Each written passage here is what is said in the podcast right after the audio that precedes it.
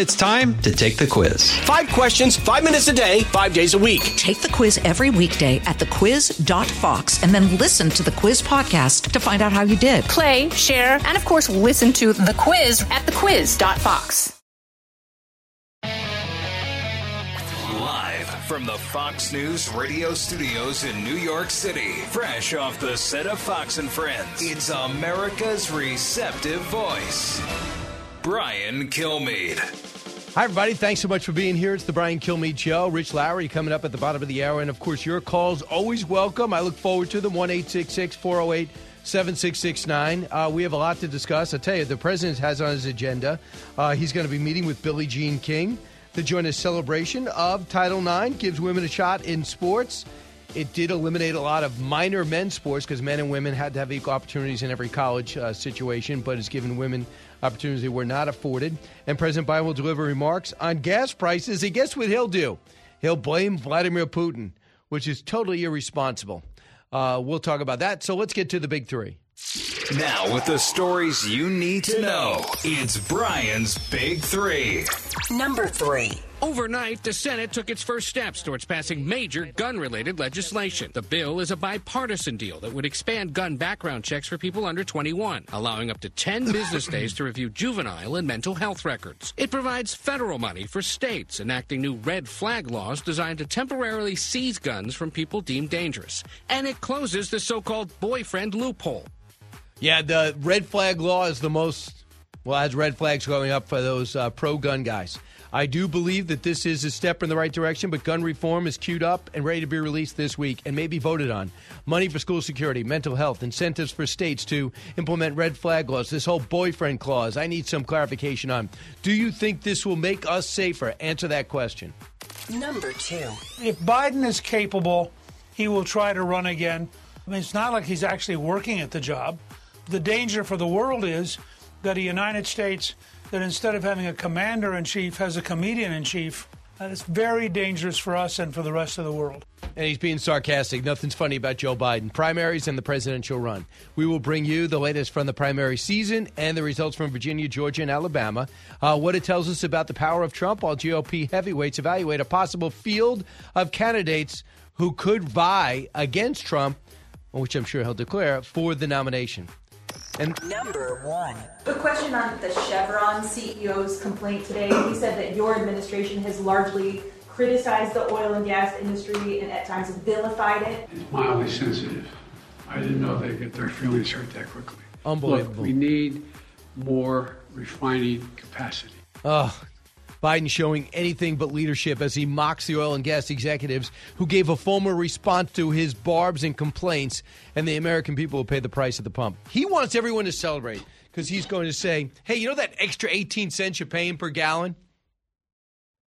We're going to put that on hold until September. Who cares?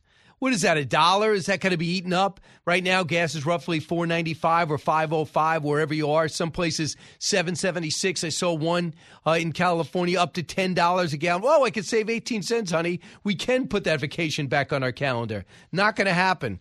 But instead of taking it serious, finding out what it really takes to get more oil and gas, almost like a Operation Warp Speed, in order to help our war effort in Ukraine and supporting Ukrainians against the Russians. What do you think he's doing? No, he's giving Vladimir Putin wind at his back to say, listen, I'm hurting the West. People, I know you're suffering without food and basics, but we are, and we are, so many people in your family are now dead thanks to my stupid war in Ukraine. Instead, he can say, look what I'm doing to the West. Joe Biden's even admitting that it's the Putin price hike that's putting pain. Do you understand the flip side of what he's saying? Listen to this quick exchange for an irresponsible president who spends every weekend on the beach. Cut one. A question on the Chevron CEO's complaint today. He said that your administration has largely criticized the oil and gas industry and at times vilified it, and that the administration would need to take a change in approach in order to make progress on, on reducing energy prices and to increase supply. Do you have a reaction to that, sir? It's mildly sensitive. I didn't know they'd get their feelings hurt that quickly. Look, we need more refining capacity. This idea that they don't have oil to drill and to bring up is simply not true. It is true. They are making profits. That is true. But you've had them convert their refineries. We haven't had a new one built in, I think, 40 years. You haven't them convert their refineries to uh, some type of natural use, clean burning, not talking about gas, talking about some type of green energy component or using vegetable oil. These have been converted. And now you say quickly ramp up quickly ramp up. How are you supposed to do that when you're being vilified on a regular basis? Remember what they've done. You know who does remember what they've done in terms of pure policy? Michael Shellenberger. He is uh, was on with Laura last night, and he is uh, talking about the apocalypse never. He talks about there is not going to be any major climate change. It's going to be cataclysmic for the planet. Case in point, what this administration has done to increase the pain on Americans. Cut eight. Yeah, I wish I could brag about my investigative journalism skills, but the lies he keeps making are so easy to debunk. It doesn't take any skill. Remember last week he said that the oil companies were holding back with the oil they were refining. Today he then said that they needed more refinery capacity. So he literally contradicted himself in a few days. He then said that they didn't need to be drilling in Alaska. In fact, the oil uh, company said they did want to drill in Alaska, a million acres there. And most people don't know that he killed a huge refinery expansion proposed for the U.S. Virgin Islands, could have processed hundreds of thousands of barrels of oil. And he hasn't approved any onshore oil and gas leases since he took office. So, this is a guy who says he wants to end the fossil fuel industry. And then he acts shocked that the oil and gas industry isn't on board with expanding um, investments in production. See what how an insult this is. You know, if you're really trying to solve a problem, you don't vilify the people, mock the people who are writing you a letter in response to your challenge to refine more, to drill more. If you're not going to use the 9,000 leases, we'll take them away. Take them away. Because with all the regulations, it's not going to be able to drill anyway. And with your trying to prevent major investment firms from investing in oil and gas, they don't have the money to do it anyway but you can vilify them. Now let's talk about what happened in the primaries. That policy, oil and gas policy, the ridiculous tax holiday for the next three months, getting rid of our oil reserves, is it that's going to affect anybody's lives as we get more oil and gas oil into the uh, world market? I look at what's happening in Virginia. I was there yesterday. The second and seventh, as they say, is bellwether for the country. You have a woman of a diverse background, Salvadorian immigrants, so uh, a child of Salvadorian immigrants who fled the Civil War back in the 1980s, has won the Republican nomination to represent Virginia's 7th District for the Republican Party. Uh, she outpointed Derek Anderson, who's a Navy, excuse me, an Army Ranger and uh, he only lost by percentage points. But they're they're targeting Abigail Spanberger, who says she's a moderate but is not. So they redistricts, make it more favorable for her, and that could go in Virginia very purple. That could go very red. We also understand that Jen Kiggans is a very strong candidate to win overall against Elaine Luria, who's remarkably unpopular in Virginia, and the second district's been redistricting, now leans more to the right. Jen Kiggans quite impressive, a nurse practitioner, former Navy pilot, who wants to serve in Congress. What could be wrong with that? Republicans not only have openings, they have strong candidates. Not good for Donald Trump. Uh, they have uh, another candidate lost that he supported. You have uh, Michael Collins, who defeated the Trump backed Vernon Jones. I really like Vernon Jones. He was a Democrat, state uh, Democrat in Georgia, converted to Republican, big Donald Trump supporter, was going to run for governor, backed out ran for Congress. Michael Collins pounds him by about 50 points. He'll be the Republican nominee. Not good. Rich McCormick defeats a Trump backed candidate, Jake Evans, in Georgia. Mr. President, uh, you're not going to do well in Georgia unless you change your approach there. Governor Kemp, much more popular there. Even Herschel Walker says uh, Donald Trump never contacted him, didn't tell him to run. He made that decision by praying. With this is what is good for Donald Trump. This he turned on Mo Brooks because Mo Brooks one time said, "Let's move past the 2020 election," which, by the way, is good policy. Katie Britt, former chief of staff for uh, Senator Shelby, she will be the nominee. She wins by a substantial amount over Mo Brooks. Mo Brooks was backed by Trump, then Katie Britt was backed by Trump. She accepts it. So now we watch two. Mehmet Oz, who used Donald Trump's support to propel him to a win over David McCormick to get that Senate nomination in Pennsylvania. Now, Mehmet Oz, you notice, is taking a lot of the Trump stuff off his website and focusing more on running like Glenn Youngkin in Virginia. Happy to have the president's support, but I'm here focused on the people of Pennsylvania. Why? Because these battleground states, it's not clear if Trump helps or hurts yet. So you just want to win or lose on your own merits. I'll talk to Rich Lowry uh, about that because I find it really intriguing and gives you clues on how the midterms will go. Here's Katie Britt, cut 12. One thing is clear, and that is Alabama has spoken. We want new blood. We want fresh blood. We want someone who will fight for our Christian conservative values, who will fight for the freedoms and liberty this nation was founded on, and will fight for that American dream for the next generation and the next. Here is uh, good news for Democrats. Uh, Henry Cuellar won. If he did not win the runoff against the extreme AOC like candidate in uh, in Texas, he's pro life, he's moderate, he's really strong on the border. Then I think Republicans would have taken that seat. They're going to have a hard time upending Henry Cuellar in the general. So bad news for Republicans, but good news for the country. And if you talk to uh, guys like who are to the left, like Bill Maher, he didn't even think it was possible for a guy like Henry Cuellar, a so-called moderate, to even exist in his party. Cut 16 if Biden does step down or say he's going to step down, then the Democrats have, I mean, we've all noticed this, a problem. Like, but who? Right. And he mentioned, who is there, Bill Clinton, who's going to come along? And I thought, okay, well, Clinton and Obama, obviously the last two successful Democrats. Is, is there a Bill Clinton or Barack Obama out there, or is such a broadly centrist Democrat no longer even really possible? Uh, I challenge him on Barack Obama being a centrist Democrat. Bill Clinton ended up being that way because he's a political survivor. And he said, if I got to get anything done, I got to work with these Republicans. Did it, took credit for it. The economy soared, the deficit shrunk, and he ends up a very popular president. In fact, if he doesn't give that killer speech in 2012, I'm not sure Barack Obama beats Mitt Romney. So that is true. But there is a place for moderates. I think, I mean, there's a place for moderates in the Republican Party. Look at Governor Hogan. No question about it. I mean, that guy's not moderate. Senator Mitt Romney's not moderate. Really? Pretty moderate to me. 1 408 7669. We have a lot to discuss today.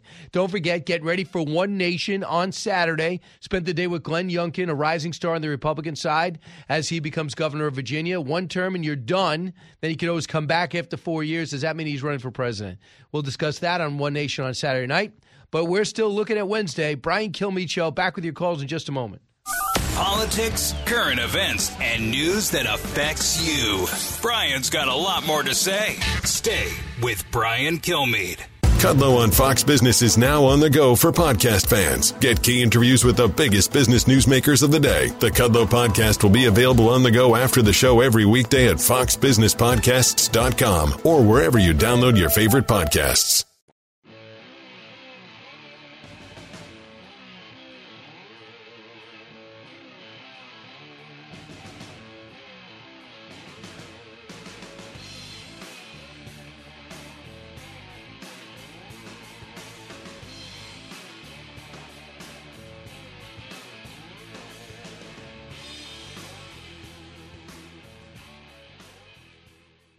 A talk show that's real. This is the Brian Kilmeade Show. We're in danger of becoming a party of the very high and the very low. Uh, if, if you pull out the working class, you've got people who are very well educated and very well off. Those people talk funny. Latinx, I've never met a Latinx. I've never met a BIPOC. I've never met, you know, all this, this weird stuff that these highly educated people say. It's bizarre. Nobody talks that way at the barber shop, the nail salon uh, the the the, uh, the, grocery store, uh, the community center. But that's how we talk now. So that's weird. And then the people who are very low down on the economic ladder need a bunch of stuff. You wind up over promising, oh, we're going to give you reparations to, to people at the bottom of the economic ladder, talking weird to appeal to people at the top of the economic ladder, and the working class walks away from you. That is the danger we're facing. And that is why Republicans have not been pushing back against the raising the corporate tax rate. They really haven't even though Donald Trump would be protective of it, because Republicans are perfectly happy taking the working class voter. They're more comfortable with it. After all, how do you explain all these woke executives from Wall Street giving to Democrats? So why are Republicans fighting for these Wall Street firms and, and at the same time, Democrats getting all the money and the contributions? So why fight for them? And that's Van Jones, who's an Ivy League grad, talking about nobody talks like this. And there's more working class, middle class uh, people in this country than there are upper class people, obviously. So you vilify the top 1% for not paying enough taxes. Instead of defending them, Republicans go, okay, have at it. Go ahead. Uh, you can go after them. It's okay. I'm not going to push back. You go ahead. Go ahead, fight the rich guys. And you go do that, and we're not going to even take an opinion on it. But I see that the, you talk about a wave. You thought the Tea Party was a wave to push back against President Obama, not against him personally, but specifically against Obamacare and the apology tour. That burst the Tea Party. But this, with inflation, with our foreign policy, Afghanistan evacuation, and you look at gas prices, I mean, everything Joe Biden's touched has gone to hell. And personally, he's been a mess, falling up his bike, falling upstairs. You think the wave is a wave is going to come hard, big time. So, what the Democrats have is a compliant media, and they have January 6th. January 6th is all they got, and it's compelling, but there's no counter argument, so it's neutralized. Republicans have basically been told, like the vaccine, uh, go jump in the lake. Okay, fine, you keep your vaccine, and I'll keep my job. Oh, you're going to fire me? Good luck with that. See how that resonates between the pandemic lockdown, shutdowns, the mandates between the school systems, Democrats trying to control that, and the curriculum putting parents in second, along with everything I just mentioned, it is not going to be a good. It's not going to be a good election cycle for Democrats, nor should it be. What I thought was interesting yesterday is Governor Christie, who's going to be on the show today in a different hour, was on with David Muir. He works for ABC. And they were just talking about January 6th. And they know that Chris Christie's been a critic of the president when it comes to January 6th. They've had a fallout since. But listen to this exchange to show you how surprised they are when David Muir, who just likes easy interviews and tosses to reporters, said this. Cut 17. This goes all the way back to 2000 with George W. Bush, when you had supporters of Al Gore who, even after Vice President Gore conceded the election and certified it himself um, as the president of the Senate, refused to accept George W. Bush as legitimate. You've had Hillary Clinton say that she still doesn't accept the 2016 election results as legitimate. This is a very dangerous thing in this country, which was brought to a new level in 2020. But I do have to, I have to interrupt right there campaign. because you also know, Governor, Al Gore stood before the nation and actually conceded uh, and did something very different from what we've that, David. witnessed. Yeah, and I just don't want our audience to think that I'm not aware that there isn't a, a real equivalency here when you have a, a former president who is sowing the uh, the seeds of doubt. So that was the pushback that had everything trending on Twitter. I went and checked it out, and there we go. So I think that Chris Christie did a good job outlining another side. They're not used to having another side. No one ever acknowledges that Hillary Clinton doesn't acknowledge that Donald Trump won. In fact, the first time I ever heard people regularly say Donald Trump won is in the 2020 election. People were saying, remember, everyone didn't give him a shot last time and he won. Look out, Joe Biden doesn't have this thing locked up yet. So I thought to myself, did you subtly admit that Donald Trump won? It didn't start with him. Donald Trump took it to the extreme, absolutely. But the January 6 hearings, we can go on to this, and this person said this, and Ron Johnson did that, and Rudy Giuliani said this, and this election worker fell to rest. All true. But you need to have, as a Jim Jordan or a Congressman Banks, to go. What's also important to know is President Trump felt X, Y, and Z because, and this is not has been blown out of proportion, and this is not correct. And there were other threats to Donald Trump supporters in these other markets, but you don't get that, so you think it doesn't exist. Other people know it exists, sees it not in this hearing, and are just not going to watch. Rich Lowry will be with us to talk about what we've learned from the midterm so far and Governor DeSantis with 100 million in the bank.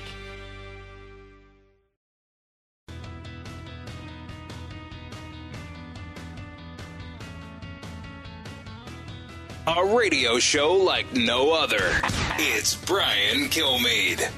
The question on the Chevron CEO's complaint today, he said that your administration has largely criticized the oil and gas industry and at times vilified it, and that the administration would need to take a change in approach in order to make progress on, on reducing energy prices and to increase supply. Do you have a reaction to that, sir? It's mildly sensitive. I didn't know they'd get their feelings hurt that quickly. Look, we need more refining capacity. This idea that they don't have oil to drill and to bring up is simply not true. Unbelievable, right? He's talking about we need more uh, um, refining capacity when he's doing everything to destroy it. And he thinks that people who are busy in their lives will think that he's got a point. He doesn't. Rich Lowry, editor of National Review, uh, joins us now. Rich, I mean, he really thinks that the oil and gas companies are the bad guys in this situation. Yeah, it's it's pathetic. I mean, I just think that's the word you have to apply to this administration. It's been the most apt word ever since the Afghan withdrawal. It's pathetic. He's overwhelmed by events. He won't acknowledge reality, and he has no idea how to make it better. And the idea that you know uh, uh during the pandemic, what the price of oil was negative briefly, right? I, uh, they, they were greedy then, right? Why why couldn't they spike prices then? Um, it, it just it makes no sense at at any level. They they've made it impossible to build refineries in this country. I mean, a major one hasn't been built since the 70s. You can't build them near people because it might hurt people. You can't build it away from people because it might hurt prairie dogs. And by the way, if you have a refinery, you need to use this you know this bio blend or, or whatever or, or pay pay uh, for a credit if you don't so i mean they they've just done everything they can to destroy this industry and now they're blaming the victim they are. I want you to hear what Mike Schnellenberger said. Shellenberger said who wrote this book, The Apocalypse Never, Cut 8. Yeah, I wish I could brag about my investigative journalism skills, but the lies he keeps making are so easy to debunk. It doesn't take any skill. Remember last week he said that the oil companies were holding back with the oil they were refining. Today he then said that they needed more refinery capacity. So he literally contradicted himself in a few days. He then said that they didn't need to be drilling in Alaska. In fact, the oil uh, company said they did want to drill in Alaska, a million acres there. And most people don't know that he killed a huge refinery expansion proposed for the U.S. Virgin Islands, could have processed hundreds of thousands of barrels of oil. And he hasn't approved any onshore oil and gas leases since he took office. So this is a guy who says he wants to end the fossil fuel industry, and then he acts shocked that the oil and gas industry isn't on board with expanding um, investments in production. I mean, how do you explain that? That they're going to have oil and gas executives go there. He can rip Chevron and be sarcastic about Chevron's statement, thoughtful statement in response after he used the bully pulpit to blitz the oil and gas industry, who I don't think was getting any bailouts during the pandemic. I got to look that up again. But he's not even meeting one on one with these guys. Yeah, yeah. I mean, you think he'd at least do them that courtesy for for whatever that's worth. But you just can't. And Shellenberger is so good, but you, you can't um, tell an industry that you want it to be destroyed and go out of business and just fade away, and and then and in the same breath say you want them to invest more. You can't. no one's going to do it. They need a, a reliable environment that they can trust in, and these are huge decisions that these companies made. You know, make the billion dollar decisions that have a, a long timeline, and if if you come in um, and, and everything. You, you know, he's still saying it now. We got to transition away from oil and gas. Instead, he should be saying this is an important pillar in the American economy, and it will continue to to be so for the foreseeable future. But they they won't say that because that's that's not what their ideology is. So it's again, it's just the the whole thing is is pathetic. You remember uh, the, and you would remember better. The the Tea Party came to light because of Obamacare and the apology tour, and they just motivated people in the midterms. Compare that to gas prices, the the the way we left Afghanistan, compared to inflation, uh, the challenges we have coming out of the pandemic, the differences in schooling, the w- unwillingness to stand up, the unwillingness to stand up to uh, to the teachers' unions. This is going to be a rout like no other. You would think. Do you feel that way? Yeah, and then you, you, missed the you covered almost everything except for the the big thing that could be coming down the track, which is a recession. I mean, Biden keeps on saying we have the fastest growing economy in the world, negative 1.4 GDP growth in the first quarter. Some people have it pegged it right around the zero in the second quarter. So, the, so the layer of recession on, on top of of uh, all the pain and tumult we've had uh, to this point, I mean, it's almost unimaginable how bad it will be. Now, limit to how many seats Republicans can pick up because they already picked some up in 2020. But you know, you get where you get you know 25, 30 seats, and you get the biggest House majority for Republicans since the 1920s. Some of these Senate candidates on the Republican side look a little shaky, but I don't think it's going to matter in most places, and it's going to be a complete debacle for the Democrats. So, do you think? Uh, let's talk about some of those Senate candidates. Uh, Dr. Oz has pulled down a lot of the the Trump branding off his website. He's got to go win the general uh, against Fetterman. Right now, he's trailing by about five or six points. Number one, was that a good move because Trump really propelled him to the nomination? Number two, if you're the Oz camp, are you concerned?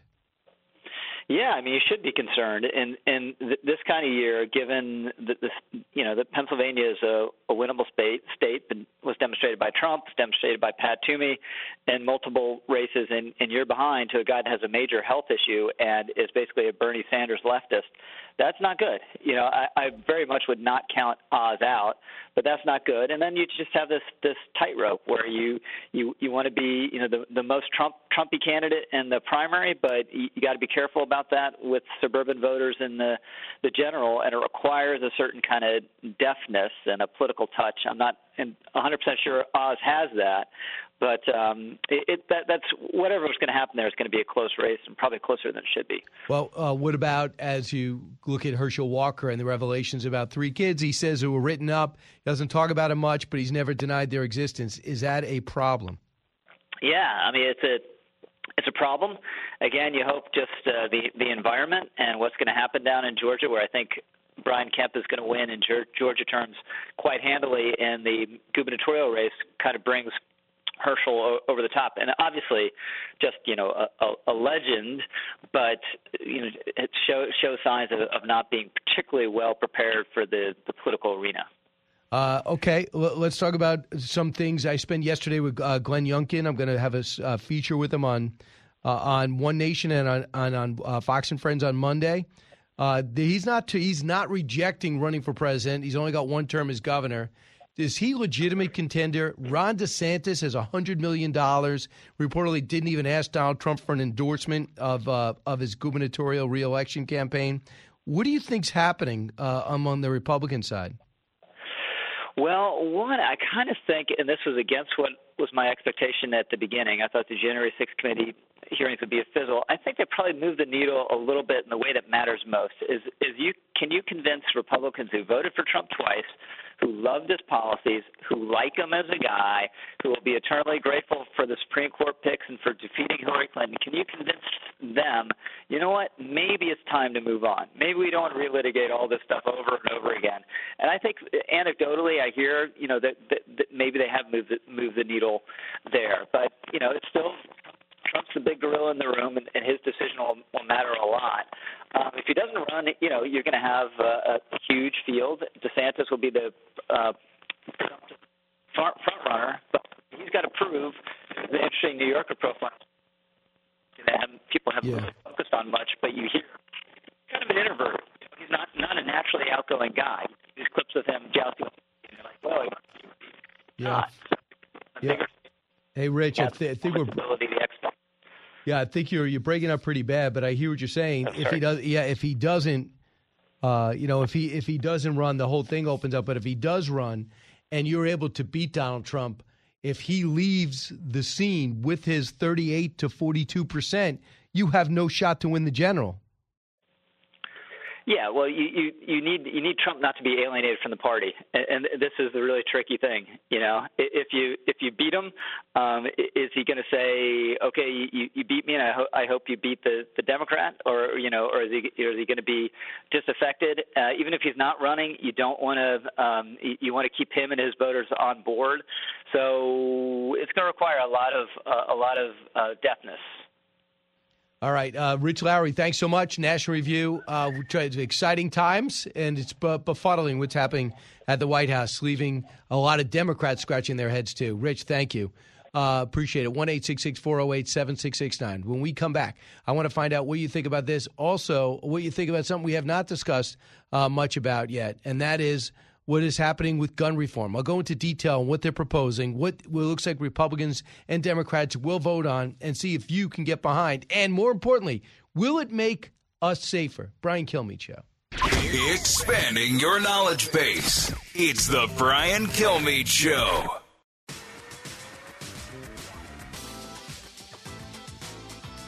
The more you listen, the more you'll know. It's Brian Kilmeade. Today, I want to talk to you about Jimmy Dore appearing on Tucker Carlson. Isn't it interesting that Tucker Carlson is the only person that have like Glenn Greenwald on? He's the only person that will attack big business. And lots of you that are like left leaning or Democrat in your previous biases or just in your persuasion will think that Tucker Carlson maybe is a, what did someone call him once, a human boat shoe? A lot of people don't care for Tucker Carlson. But what interests me is that Fox News used to be a, a channel that we continually berated and baited when it was like Bill O'Reilly and Sean Hannity and all those guys. We used to torment them about their stance on numerous issues. But nowadays, if you want a channel that's going to criticise big business, big tech, big corporations, mainstream media generally and broadly, peculiarly, you're most likely to find that on Fox News. Why don't we have a leftist mainstream media outlet that would showcase a voice like Jimmy Dore's? Why is that? What has become of the left? Very interesting. By the way, Bill O'Reilly would always go against big business. He would take on corporations, but I understand his point. By the way, good vocabulary. I, have never heard him talk before, really, just a few lines, and then uh, I know he was terrible as Arthur. Well, he's a smart guy. You might not agree with what he says, but I mean, he he does try at to go one into point the he had a recorder. He was sitting there with a tape Oh, recorder. outside trying of Fox, I know, trying to get what Sean Hannity, right? I think outside the building. Which is bizarre. What does he do? Isn't he a comedian? He is. He's an actor. Um, but you know, I always wonder what happens to actors when they they're they become famous and then they're just I don't see them in anything. Like who pays them? Like I'm is not there- sure. what is their safety net? I don't. know. He's probably in things that we don't Wealth realize. management? I know the last thing he was in that I can recall off the top of my head is Saving Sarah Marshall, and he was very funny in that movie. Was he? Yes. I, I know one woman we both know. I've just said he was unbelievably attractive. Said that until you meet him in person, he's got this unbelievable charisma. I wasn't in that day. She's no longer here. That when Russell Brand came in, I've never heard her fawn. She said, This guy is unbelievably charismatic. He says, When he looks at you, you just feel like the world is changing. So you would say maybe he's almost like Pete Davidson in that regard. Hmm. Someone who you don't necessarily see initially as you would think being attractive. I think that would be a good uh, that would be a good answer. I don't know if Pete Davidson has been described that way. I just think that he dates older women, right? Pete Isn't he- Davidson? Yeah. No, I mean he just dates like A-list, crazy, beautiful. But look at the woman before Kardashian. She was like in her forties. No, she, um, no, he. It was. Um. Oh my gosh, she's Kate Beckinsale, who's stunning. Who's older though, right? A little older, but she's still like the epitome of beauty. Have you seen her? She's stunning. She's Eric, do super you, do you agree with this? Gonna have to agree with that. All right, good. She was the one that that won- was the quickest he's ever reacted. She is stunning. Right. Um, she is What does also. she do? Is she a model? She's an actress and model. She was also the one on Howard Stern, right when we played the cut, and people criticized her for her IQ. Super Oh. smart. I do follow her on Instagram. She's very funny. Wait, wait a second. So they criticized her for having a high IQ. yeah, she sort of like called her mom to check her IQ, and she, there was sort of backlash about it. So not only is she stunning, she's smart. Oh. But then it was also then um, the girl that licked the donut, um, Ariana Grande. Yeah. And I Who mean, they like they met and got engaged in a were, week. They were, yeah, they were, it was hot and heavy quickly. Hmm. I'm at a lot of high level people. I'm forgetting all of them. I keep forgetting about my life because I'm so caught up in celebrities' lives. I'm, I should start paying more attention to, uh, to my life. You should, you should like announce to our audience who's the new addition to your family. Right. Um, oh, I have another dog. Yes. Yes. You had to think about that for a second. Right, I do. Uh, yes, I have another dog. Willow has joined the Great Pyrenees family of three now. So Willow has joined Rocky and Apollo because nobody wanted Adrian. No one liked that name. I think it would have been a great like video of you just opening your front door, yelling Adrian, looking for the dog. Yo, Adrian. hey, uh, Donnie, listen to WLAD. Hey, Donnie. Hey, Brian, how are you, brother? Good. What's on your mind? Oh, about the gun stuff they're talking about. You All know, right. So, would, are you a gun guy? No, I'm not. I'm actually blind, to be honest with you. Okay. But if they give me one, and you know, I think that'd be, I get myself in trouble with it.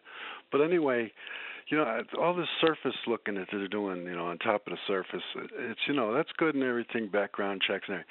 But you know, I think they better pay a little more attention, get their blindfolds off, and look underground a little bit because there's a lot. Of it'd be like bootlegging. You know, you take it away and they'll just. uh these guys, these guys get guns. The guys that want guns. Well, let me just get, give everybody an idea what they voted for. Sixty-four thirty-four to bring the bring this to the debate. Seven hundred and fifty million dollars to fund states' part and uh, uh, to put in place red flag laws. So they'll give them a portion of money if these states decide on their own to put red flag laws in. So Oklahoma doesn't have to do it; New York can. Allow for, uh, firearms to be removed if they are deemed dangerous. uh, if these people are deemed dangerous. Uh, that that's part of the red flag law. Close boyfriend, close the boyfriend loophole. I am not really sure on that. So if you're in a relationship and it ends up abusive and they're not married, somehow the person was able to escape, be able to keep their firearm, yet they sometimes a woman felt threatened. The boyfriend loophole will now be closed. Okay, for five years you won't be able to have guns if you threaten somebody with a gun for five years of, of good behavior.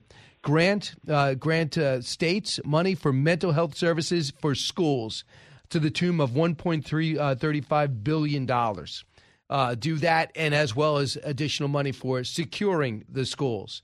We'll see where this goes. It looks like Schumer is teeing up a procedural vote. They want to get this done before July 4th. Senator Cornyn is getting some blowback. You heard him get booed over the weekend. So we'll see where this goes. There's got a lot of more details in it. It's got to be drawn up. He is going to come on here and talk about it when it's done. Roy, listening over in Georgia. Hey, Roy. Morning, Brian. How are you? Good. What's on your mind? Well, I just think that the the gun legislation is not going to go anywhere, uh, or if it's passed, it's not going to be much. All it's going to do is uh, add one more crack in the dam uh, for the floodwaters to come in and take away the Second Amendment. It's just one more chip uh, that they're that the anti-gun folks are going to use. Well, to, number one, would you say would you be for? In Valdosta, not every school is rich. You're in Valdosta, Georgia. Would you be for providing yeah. funds to provide security for these schools so the let's the next lunatic 18 year old can be stopped? Are you for that? Absolutely, and we do have uh, law enforcement officers at every school. Awesome. Every one of them. Now, the next one would be money for uh, mental health services in schools. A lot of times schools have to share school psychologists. Now, uh, in theory, they won't. You for that? Yes, I am, but they it needs to be strictly enforced. If you've got one kid that raises a red flag, that thing needs to be investigated immediately. Uh, and don't push it under the rug or uh, don't. I hear you. Uh, How about this? The kid turns 18 you have to have at least 10 days to thoroughly look into a background check to make sure he's not the next Buffalo shooter. And you get 10 days. If they turn 18, want to buy a gun, they're going to have to wait. And you do have to call the local police to see if there's any incidents. Are you for that? Yes. Okay, so that that's Absolutely. three four. These are three quarters of what's in Senator Cornyn's bill. The red flag laws is where the rubber hits the road for a lot of people. So I got to ask him, how's this going to be implemented? Because if you know that kid is crazy down the block and you know he just turned 18, you know he just got a gun, and the classmates know that they, he's actually said to them he's going to act, what legislative do, legislation do you have on the books that allows the cops to step in? That's the question we need to answer. Brian Kilmeade Show.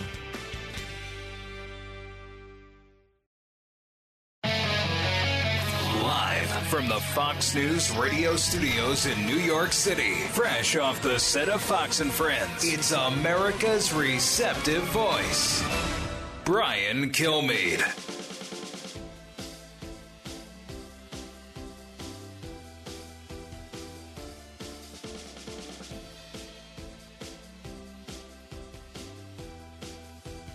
Thanks so much for being here, everybody. It's the Brian Kilmeade Show, coming to you from Midtown Manhattan, but heard around the country, heard around the world, especially in the Ukraine. Uh, this hour, we're going to be joined in a matter of moments uh, by Larry Kudlow and then Lanhee Chen. Uh, at the bottom of the hour, too. Uh, Lanhee, you may know, he was working with the with the Romney campaign but now he's running for California state controller. Not easy to be a Republican and try to win in California, but he believes things have gotten to the point uh, where they're going to change, and he believes uh, he's the guy to get to break through, and I think he could be too. Extremely intelligent guy, as is Larry Kudlow. So rather than leave Larry Kudlow hung up, and I know he's looking forward to Billie Jean King being honored at the White House today to honor, I think, 50 years since Title IX. Uh, we're going to put that on hold for a second and bring you the big three. Now, with the stories you need to know, it's Brian's Big Three. Sponsored by LifeVac. Save a life in a choking emergency. Visit lifevac.net to learn more and use code BK10 to save 10%. Number three. Overnight, the Senate took its first steps towards passing major gun related legislation. The bill is a bipartisan deal that would expand gun background checks for people under 21, allowing up to 10 business days to review juvenile and mental health records. It provides federal money for states enacting new red flag laws designed to temporarily seize guns from people deemed dangerous. And it closes the so called boyfriend loophole. Yeah, there it is. A gun reform queued up uh, for release this week. money for school security, mental health, incentives for states to implement red flag laws, boyfriend clauses are on the table. We need to see the details. Where do you stand? Will this make us safer? Number two. If Biden is capable, he will try to run again. I mean, it's not like he's actually working at the job. The danger for the world is that a United States that instead of having a commander in chief has a comedian in chief. That is very dangerous for us and for the rest of the world.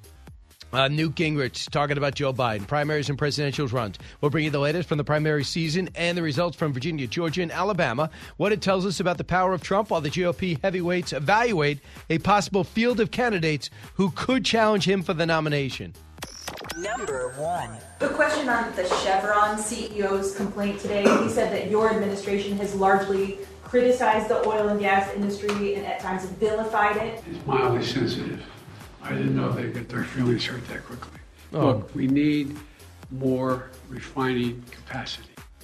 He's such a simpleton.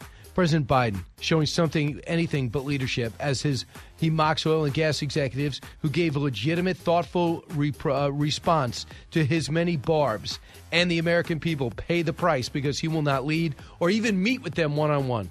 Let's bring in Larry Kudlow, former White House economic advisor, hosted Kudlow on FBN. You watch him every day at 4 o'clock. Larry, welcome back. Brian, it's a pleasure. I just wanted to know those uh, endorsements you had at the top. Did you pay those people, or did they do this voluntarily? Do we know, Allison? Do we know if we are paying sponsors to be our sponsor? I believe in No, free not- enterprise. I, I meant the people, the individuals who said this is the greatest show on radio. Oh, those people, those were paid. Those are paid. Absolutely. Did you script that? Uh, listen, all right, for one thing, that hurts my feelings. You don't think there's three people in the country who feel that way? You- are you that? Are you that jealous? Or you might open up Kudlow with other people, random people endorsing you. We're going to take a poll. Yeah. Wow. I, when Larry Kudlow By attacks way, you, one of the nicest guys you'll ever meet, I don't even know how to handle it. It's really throwing me off my game. Uh, With the other, you know, I actually uh, in high school uh, played tennis with Billie Jean King and uh, her doubles partner Rosie Casals uh, because um, we had the same coach for a Really? years. A guy named a guy named Frank Brennan. Yeah, he had a tennis center out in uh, Route 17 in Paramus, New Jersey. You know, my goal in life it, it's not I'm not going to make it, but I wanted to win Wimbledon. wow, you told me That always my- that's how much was you played. How much? How many times a day, a week were you playing? Oh, in those days it was every day. I mean, no, I worked hard. I played in in high school and college. I mean, I still play today, sort of. But um yeah, Bill. I played with Billie Jean King, and she was a lovely woman. I might add, she was really super woman. And uh a couple of us who were playing junior tennis in those days used to ferry the players in the old Forest Hills uh tournament where they had this thing in the amateur days. We used to, you know, drive the players back and forth from New York City out to uh, Forest Hills Gardens uh, for the West Side Tennis Club, which is where they used to have that. So when you mentioned Billie Jean King, I don't know anything about her politics. All I know is she was a fabulous tennis player. She was a pathbreaker for women's women's tennis. And uh, yeah, a bunch of us played with her, played some doubles with her. It was awesome. I mean, yeah, I mean, it's pretty amazing. Uh, Title IX, what it did, it gave uh, women the opportunity to play at the next level. The one thing I didn't love what Title IX did, in an effort to make it equal for men and women, as many athletes on both sides, since women didn't play football, you get 45 people on the football team, and you realize how many more men athletes you have. So to get it down to size, it cut wrestling and gymnastics and and maybe any of these other smaller sports that weren't revenue generating. So that was one of the bad sides of it. But overall, it was a good opportunity for women. Yeah, no, I- would agree. I mean, if my memory serves me, Brian, uh, didn't Billie Jean wasn't she one of the originals on the professional Virginia Slims tour? I think she founded it.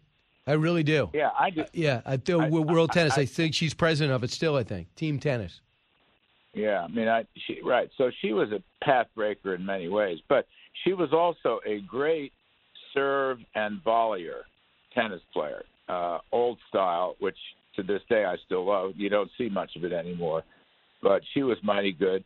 And then I remember when she whooped uh, Bobby Riggs, who was a real jerk.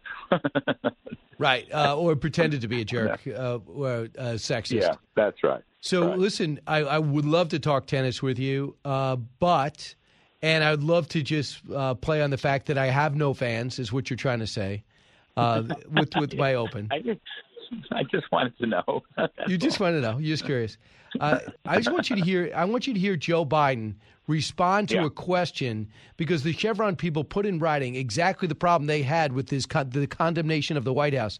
Listen to Joe Biden's reaction. Cut one. A question on the Chevron CEO's complaint today. He said that your administration has largely criticized the oil and gas industry and at times vilified it, and that the administration would need to take a change in approach in order to make progress on, on reducing energy prices and to increase supply. Do you have a reaction to that, sir? It's mildly sensitive. I didn't know they'd get their feelings hurt that quickly. Look, we need more refining capacity. This idea that they don't have oil to drill and to bring up is simply not true. Yeah, I, I don't understand the condescending tone, and I wonder what Larry Kudlow's response is. Well, I would agree with you 100%. I mean, for one thing, Brian, I know Mike Wirth pretty well. He's a very smart guy, and he's a low key guy, and he's a businessman. And he's just trying to, you know, do his job. Chevron's a fabulous uh, oil company. Look, they, you know, they insulted Darren Woods of ExxonMobil. I, I know Darren Woods also.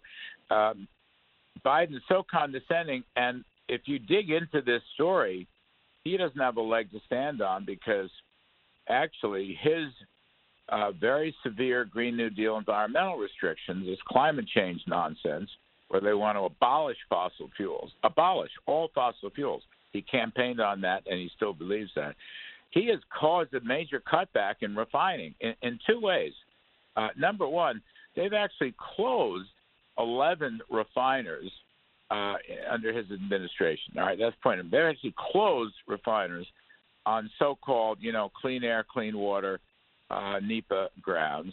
And um, number two, they've actually created incentives so you have to refine various renewables, okay, and renewable formulas so you're not producing gasoline. This is from his own EPA. And a lot of the states, by the way, the biggest state, California, has had a very major move to um, order, mandate uh, refining renewables, not gasoline. So these are self inflicted wounds. That's my point. There is a shortage of gasoline, Brian, probably about a million barrels a day short. And I might add, we're a little over a million barrels a day short of oil production uh, on a pre pandemic basis. This is because of Biden policies. And he can blame Putin, and he can blame Chevron, and he can blame the man in the moon for all I care.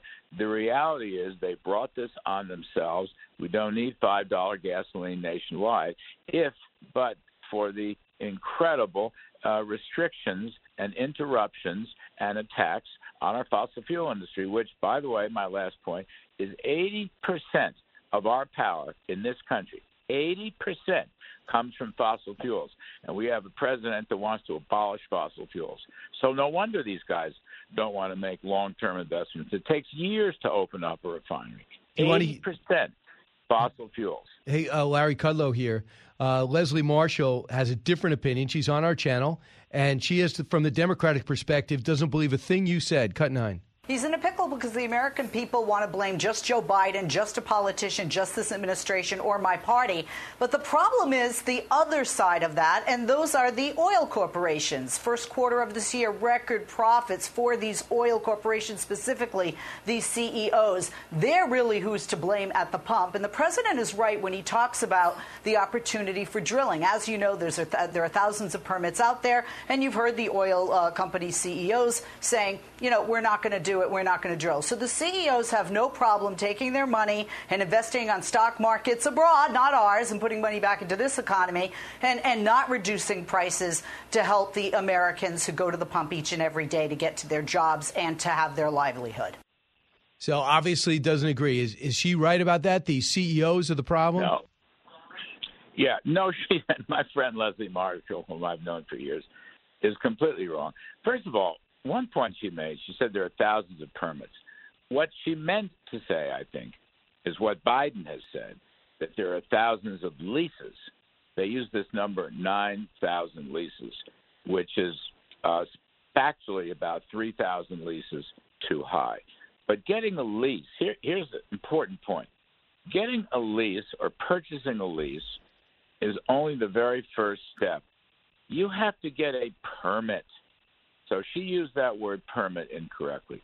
You can't get permits, again, because of very strict uh, so called environmental, you know, social cost of carbon, direct and indirect effects, cumulative effects over centuries. They have withheld. You can't get a permit to drill. You can't get a permit to open a refinery. You can't get a, a permit to uh, launch a pipeline. They took away just recently. They took away actually the leases in Alaska and the Gulf of Mexico, uh, two of the richest finds we have ever had in our energy history. So again, you know, w- the problem is to look in the mirror. The problem is the administration. These are self-inflicted wounds. And it's going to be hard right now. It's going to be very hard to pump more gasoline to the refiners, Brian. Yep. Um, the industry association will tell you uh, 94 or 95 percent of capacity. They're operating at, ne- at virtually full capacity. There's not enough room left. So they're doing what they can, but they didn't close the refineries and they didn't stop the permitting, and they didn't break up the NEPA uh, timetable process where you would have had, you know, a two-year max, which is what uh, Donald Trump put into place. Now that's gone. Uh, they didn't uh, use the Securities Exchange Commission to run a 2,000-page rule that basically would prevent financing, lending, any capital markets activity into fossil fuels. They didn't do that. They didn't use the Federal Reserve to do the same thing. The war on fossil fuels is unbelievable. So now the chickens have come home to roost. Gas prices are high, diesel prices are high, oil prices are high, inflation is high, and ultimately the whole thing's going to be left to the Federal Reserve, and we're going to wind up in a recession if we're already not in one. Larry, real quick, who's on your show today? Uh, we have Rick Perry, we have Senator John Thune, we have Wall Street energy analyst Dan Clifton, uh, and we have a bunch of others. Are you coming on the show tomorrow or Friday? Uh, either one, because I'm doing the five on Thursday and Tucker on Saturday on Friday. So you could just you could just uh, pick We'll whatever get- day works we best for you. Yeah, no, we love you. We love having you. You are our most popular person. There's no question. Those people at the top of the show were right. I was just kind of ribbing you a little bit. You know, it's kind of fun. But I'm very sensitive. You know, I'm as sensitive as the oil companies. I get my I feelings hurt very say, easily. Are you as sensitive as Mike Wirth? Yes, I am. I'm very sensitive, as most CEOs. Larry, thanks so much for coming on. I appreciate Wonderful, it. Brian. And we listen to you. Larry works six days a week. He does WABC on Saturdays. He does a, a radio show because he, he loves talking, and we love getting the Thanks, Brian. information. All right. You bet. You take care. Go get him. Larry Kudlow on 4 o'clock, uh, 4 o'clock on FBN. When we come back, your turn, 1 408 7669. And at the bottom of the hour, somebody else very important will be coming your way Brian Kilmeade Show. Learning something new every day on the Brian Kilmeade Show.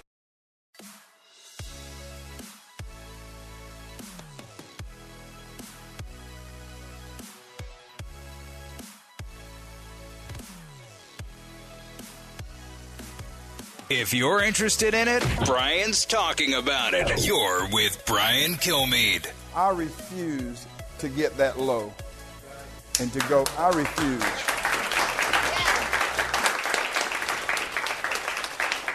Winning, winning is just not that important to me that I would do that. So I, I am so proud that we were above the fray. I am so proud we stuck, we, we just stayed with the issues.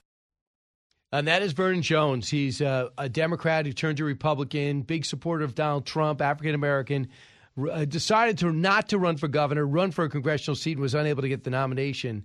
Uh, he was beat pretty thoroughly by Michael Collins, and he said, "Listen, I'm not going to go low. He's a fellow Republican. I'm not going to do it." So I don't know where he goes from here, but I know he's a good guy. I know that Donald Trump really liked him, but his weight does not fly in Georgia. I mean, let, uh, we know that Herschel Walker won his nomination. Donald Trump supported him, but never called him. And then he governor. They didn't want Brian Kemp. The president didn't.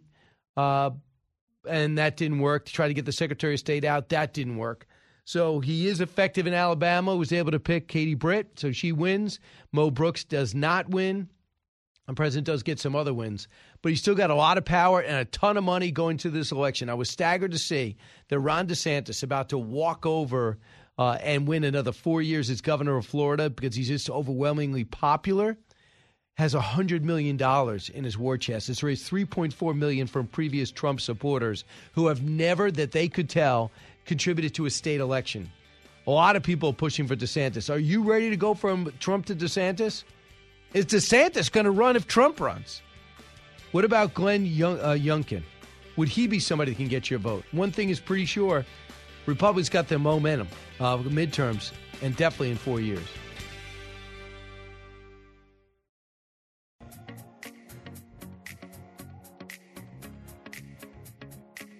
Radio that makes you think. This is the Brian Kilmeade Show. We're in danger of becoming a party of the very high and the very low. Uh, if, if you pull out the working class, you've got people who are very well educated and very well off. Those people talk funny. Latinx, I've never met a Latinx. I've never met a BIPOC. I've never met, you know, all this, this weird stuff that these highly educated people say. It's bizarre. Nobody talks that way at the barbershop, the nail salon uh, the the the, uh, the, grocery store, uh, the community center. But that's how we talk now. So that's weird. And then the people who are very low down on the economic ladder need a bunch of stuff. You wind up over promising, oh, we're going to give you reparations to, to people at the bottom of the economic ladder, talking weird to appeal to people at the top of the economic ladder, and the working class walks away from you. That is the danger we're facing. Van Jones, a Democrat if there ever was one, longtime Obama aide, Ivy League grad, who wants to see Democrats be successful. Also, he's a really good analyst. He's 100% right. I don't know where this stuff is coming from. And when I see Bill Maher and people like Van Jones say it, I'm wondering if they don't know, how am I supposed to know? Lanhee Chen might. Uh, he's uh, he's running for California State Controller. Uh, he is a Republican and director of domestic policy studies and public uh, public policy program at Stanford. Longtime Hoover guy. And uh, Lanhee also tried to get Mitt Romney elected and was almost successful. Lanhee, welcome back. Thanks for having me. I appreciate it. What was your thoughts when Van Jones was trying to speculate on what his party's doing? Well, you know, I, I think he makes some really good points, which is that you have uh, a lot of people who don't understand why uh, the politicians in Washington and elsewhere who are, you know, particularly in charge or quote in charge of, of a political party aren't actually focusing on the challenges people face, right? I mean, it's it's amazing how much uh, cultural debate there is when in reality a lot of Americans are just figuring out how is it that we can get by with this crushing economy? How do we get by given all of the challenges uh, that we face on a day-to-day basis? You know, here in California, you see gas six, seven dollars a gallon. Uh, price of milk is a dollar fifty, two dollar more now than it was last year. All of these challenges that we face, uh, and it doesn't seem like the elites, so to speak, are focused on the issues that really matter. And I think that he's right. By the way, sometimes that's not a problem with the Democratic Party. It's a problem with the Republican Party, too. Both parties have this problem of not speaking to the challenges that people are actually facing. And if they don't, uh, I, I think there's a serious challenge for uh, for people in the establishment if they're not willing to, to, to speak to these issues. So you're running for state control. You're making great inroads. Uh, experts say, and political insiders reveal that you you're probably going to get uh, have the best chance of winning a statewide vote as a Republican than anyone over the last 10 years. What do you think is the climate now that allows someone like you, a Republican, to have a shot at winning statewide office? Well, I think people are fed up, first of all, with uh, you know folks who get elected and don't do what they say they're going to do. And for years, we've had people trying to get elected at the federal level, at the state level, who have said they're going to go and bring accountability for what's happening in state government and federal government and then people go and they become part of the problem. And here in California, we have these massive challenges. You know, we have uh, this unemployment insurance fraud that started during COVID. $20 billion went out the door to fraudsters from Russia and China uh, and, and, and other states. You have schools that are failing too many kids. You had schools that were shut down, first of all, for a long period of time during the pandemic. And now that they're reopened, you have massive learning loss. You've got kids from minority backgrounds, particularly Hispanic backgrounds, who've fallen behind. And yet, more and more money is being pumped into these schools, and you wonder, well, what's happening? So I think people are frustrated because what they're seeing is all of this money being spent, all the money going out the door, but the results and the outcomes aren't getting any better. And, and, and so that environment of really people being frustrated with what's going on. The other thing that I'm sure you've heard about, Brian, rising crime here in California. You've got all sorts of different communities where break ins have become common, where people don't feel safe and secure anymore. The combination of all these different factors leads people to want change. And I think that's the reason why we managed to, to win the primary election. I was the first Republican in a very long time to win statewide in California. Uh, we are one of the, the, the favorites as we look ahead here going into the November election. And the reason why is because people are fed up. Gavin Newsom not only wasn't recalled, he's maneuvering now, Lanhee, to for, on the national stage. I guess to try to get the nomination should Biden not try to run. He was on Truth Social. Now he's got a uh, account there debating conservatives. Does he really have a shot at a national office when he's done such a terrible job uh, through the pandemic and beyond? Well, you know, he he might think he does. You know, the reality is that politics causes people to uh, to have all sorts of delusions of grandeur, and, and, and maybe Governor Newsom falls into that category. The, the the bigger problem, I think, is just that you've got all of these problems here in California, and the the danger for someone like Gavin Newsom is looking like he doesn't understand that there are some serious challenges that people in the state are facing right now. And I, I think politicians run into trouble when they are divorced from reality, when they're divorced from the reality of what people are facing and experiencing. And so while he's out there attacking uh, his fellow Californians, really, attacking people who disagree with his politics, attacking people who disagree with his ideological point of view, at the same time, you've got millions upon millions of Californians who are saying, wait a second, I, I don't really care about politics right now. What I care about is how can we get inflation out of the way? How do we make things affordable again? How do we make sure that we can have a housing market that allows us to get quality, affordable housing in the place we want to get it? How do we make sure that we've got schools that are high quality schools? How do we deal with these challenges with crime and break ins and all of these issues that are being uh, presented in major California cities? And, and, meanwhile, you've got Gavin Newsom out there just, you know, uh, attacking and playing the political game. And I think that's really why um, he's da- he's in danger. If, if he really, really wants to focus on running for president, I think he should focus on being a good governor first. Uh, and, and as we've seen historically, that kind of stuff tends to take care of itself. But uh, he, he unfortunately is not doing that right now, and all he's doing is he's using his position to grandstand as opposed to solving real problems. Uh, we're talking to Lanhee Chen. He's running for California State Controller, and by all accounts, is making great progress. Lanhee, uh, which would happen with uh, what happened with uh, uh, Chesa Boudin being recalled. And now you see the embarrassment, which is Gascon, and how cr- it's the criminal first attitude that's running rampant in California to the point where this guy's going to get recalled, I hope, too, and the woke DAs. Describe how crime is just permissive now in California, it seems, the birthplace of the smash and grab. Well, th- this is what led to what some people said would never happen, which was the recall of a far left progressive district attorney in San Francisco, a guy named Chesa Boudin. Uh, by the way, that recall in San Francisco happened just a few months after people in San Francisco had had enough of a overly woke school board, and they got rid of, uh, of some school board members who were more focused on renaming schools than educating kids in San Francisco. So you had the, their recall in the spring followed in June a few weeks ago by the recall of Chesa Boudin, a guy who is district attorney has basically allowed crime and, and in particular crimes that are crimes of property as well as what he would call quote petty crimes, but these are really quality of life crimes if you think about it. People breaking and entering into cars, property theft, assault on the streets. Uh, these are the kinds of things that Chesa Boudin was not interested in prosecuting. And so he lost the support of even liberal progressive voters in San Francisco. And you had voters of Hispanic background and Asian background showing up to turn this guy out because they realize that their communities are less safe, less prosperous because of someone like Chesa Boudin. Now, the next shoe to drop is going to be the DA in Los Angeles County, a guy named George Gascon, who comes from the same school of thought as Chesa Boudin. Basically, we're going to allow criminals who commit what he believes are minor crimes to run rampant. Well, the problem with that is that it creates a culture of lawlessness, a culture of permissiveness. And when that happens, too many crimes go unpunished and people continue to commit these crimes. You know, it's so crazy. The situation in LA has gotten bad enough that major companies don't want to do business in LA anymore. You've got major uh, a major train company, Union Pacific, that's talked about actually making sure their trains don't go through LA County because they're worried their conductors and engineers are going to get assaulted when their trains go through Los Angeles. So this is the kind of environment we have.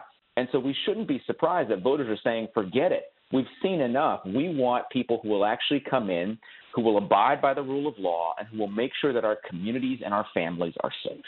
Is there any sign that the Republican infrastructure, as a legitimate party, is rebuilding after the Schwarzenegger years?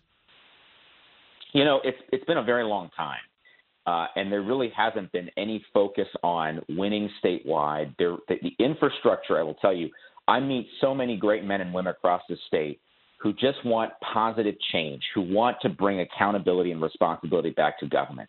But what they say to me overwhelmingly is that the Republican Party in California for too long hasn't had the infrastructure. We haven't had the kinds of things you need, the basic blocking and tackling to win. I think things are getting better. We've got a great party chairwoman here in California. We have a lot of people who want to make things better. But the reality is that for so long, if you let, if you think about your own body, if you let a muscle atrophy, if you don't spend, if you don't use it for a long period of time, that muscle uh, weakens. And what we don't have in California is the right muscle memory to win big statewide elections. And so part of the challenge we face is how do we rebuild that? And that's one of the things I've been trying to do by going around the state talking to people and saying, hey, let's have hope that there can be change. Someone who wants to bring back accountability and transparency and responsibility to how the state spends money, which is why I'm running for state controller. But beyond that, leaders who will stand up and say, listen, we need to put Californians first. We need to recognize that there are some serious problems we got to solve. And if we don't solve them, then you know, shame on us and shame on the Republican Party for not being able to solve them. So uh, I think, unfortunately, we have lost so many elections in California. People have lost a little bit of hope. But the message is don't lose hope. Continue to look ahead because the next election is only a few months away and we can turn the tide. How real is this? Los Angeles residents from from California moving to Mexico because it's cheaper to live and they can do telecommuting yeah. and work. Yeah, we, have lost too many Californians to other states, and now, as you as you've indicated, other countries. And it's ridiculous that people cannot afford to live and work in California. This is a place that was the cradle of innovation, the, the, the most creative place in the world for so long. And I can't tell you how many families I know that have left California because they can't make it work. They cannot make it work financially here anymore. The economy is crushing people. Gas prices, housing prices are crushing people. And, and you know the worst part of this is that I, I get into arguments with some of our progressive friends and some Democrats here in California who say people aren't leaving the state. It's all a lie. People aren't leaving the state. And it's like, you know what? I got news for you. They are. California lost a congressional seat. Yep. For the first time in a long time. And it's like, why do you deny reality? It's right before your eyes. Instead of trying to argue people aren't leaving, how about we fix the problem? How about we make California a more affordable place to live? But you know, th- this is part of the issue we have in our politics now: is people deny very, very basic realities like this one. I want you to hear what Bill Maher said, uh, and t- I want you to weigh in and, and, and answer his question. Cut sixteen. If Biden does step down, or say he's going to step down, then the Democrats have, I mean, we've all noticed this, a problem. Like, but who? Right. And he mentioned, who is there? Bill Clinton, who's going to come along. And I thought, okay, well, Clinton and Obama, obviously the last two successful Democrats. Is, is there a Bill Clinton or Barack Obama out there, or is such a broadly centrist Democrat no longer even really possible? What are your What are your thoughts? Well, you're not going to find the the centrist or the reasonable alternative in California. That's for sure. And and as I look around, I think Bill Maher's got a point. That you know if you look at the National Democratic Party and you look at the state party here in California, it's the same trend. There is a desire to move farther to the left, away from concerns that people actually have on a day-to-day basis. Think about all the different things they focused on in the last year. They focused on defunding the police. They focused on making our country less secure. They focused on how we can have higher taxes and more regulation, less energy production, in an economic environment where people are getting crushed. And you tell me why they have a political problem. They don't have a political problem, they have an actual policy problem, which is that their solutions are bankrupt. Uh, they're bankrupt and they'll bankrupt our country. And so the, the reality is that when you talk about reasonable folks, I talk to a lot of very, very reasonable Democrats who say, can we please just have a Democratic Party that's focused on economic concerns, that's focused on solving people's problems, as opposed to how we can spend more money and how we can increase the role of government. And I, and I think that is the biggest challenge that the Democratic Party faces is that that they have been co-opted and controlled by some people from uh, really the very very progressive side of the spectrum. I mean, I think about the about, about my opponent in the general election, and and her focus is really not on trying to make California more accountable and responsible, but how we can make California more of a far left progressive haven. And and you know that might appeal to some people, and that's fine. But I would argue the broad majority of Californians, the broad majority of Americans, they don't want that. They just want schools where kids can learn, communities where housing is affordable, and and and communities that are safe. And and by yeah. the way, they just want to work and play by the rules, and that's not where most Democrats, unfortunately, in the party are right now. In the in the leadership of the party are right. Yeah, they're talking about uh, hormone blockers and CRT and uh, the apologizing for whiteness, and they're excuse me, it's uh, gas is seven dollars a gallon. Uh, can I can we tackle this, please, and stop vilifying uh, the oil and gas companies while uh, demanding they pump more? Lanhee Chen, it seems reasonable and logical. Maybe that'll lead you to victory. I hope so. You're, the, you're running for California State Controller. Thanks, Lanhee. Hey, thanks for having me. All right, 1 408 7669. Uh, this is the Brian Kilmeade Show. We're going to come back and take your calls. don't move. Both sides, all opinions. It's Brian Kilmeade.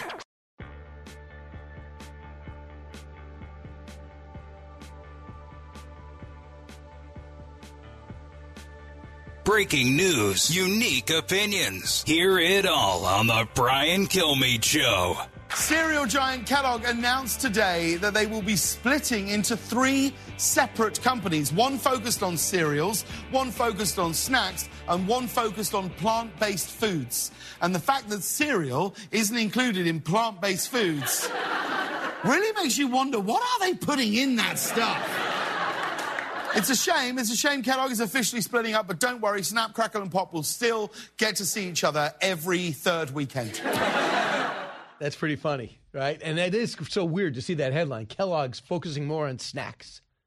Agreed. And I mean, I, that, that point that in the first joke, if cereal isn't in plant based foods, where should it go? I'm not sure. Right? uh, let's find out if there's more to know. More to know. Rob Gronkowski's retiring again. He's got four titles, 33 years old. Everyone's happy he's going to retire, but no one believes it. Do you believe he's going to come back? You know so much about tight ends. I know a lot about tight ends. Um, I mean, never say never, right? But I heard, I'll cheat. I heard what you were saying to Ainsley today. Come out and of retirement to join Brady on I, Fox Sports. I could see that. That would be great. Other people say he'll join Brady in November. He doesn't go through training camp and get beat up during the year. Just go for another title run. But we'll see. He was great on Fox Sports. They should hire him. He does have a personality that, like you know, over it like overlaps. Like you, I see him. I know him. His commercials are great. Right. Yeah. How about this? The PGA Tour steps up response to rival LIV Golf League with now Jay Monahan met with players on Tuesday ahead of this week's Travelers Championship to discuss changes to the schedule. Uh, they'll have limited no cut events with purses of $20 million or more for the top 50 finishers in the prior season FedEx Cup standings. They quickly are increasing all this prize money, all in response to to Greg Norman's league that they said is if you play in his league, you're done. Then they get Brooks Koepka, another top five player. He goes to the LIV League and said, suspend me. I don't care. Doesn't this prove that competition is good, right? It's forcing the PJ to up their game now in prize money. And it makes you wonder why why didn't you give more? Because they were the only game in town. Exactly. I, I'm just thinking. I just think it's good for golfers, and I cannot believe how defensive P, the PGA is. I don't know how long they can keep this way. From the Fox News radio studios in New York City, giving you opinions and facts with a positive approach. It's Brian Kilmeade. Thanks so much for being here, everybody. It's the Brian Kilmeade Show. In a matter of moments, we're going to welcome in uh, Martha McCallum. And at the bottom of the hour, we're going to have uh, Bill Hemmer, uh, 1 408 7669. Uh, we also going to uh, take your calls. And we're also supposed to have Chris Christie today, aren't we?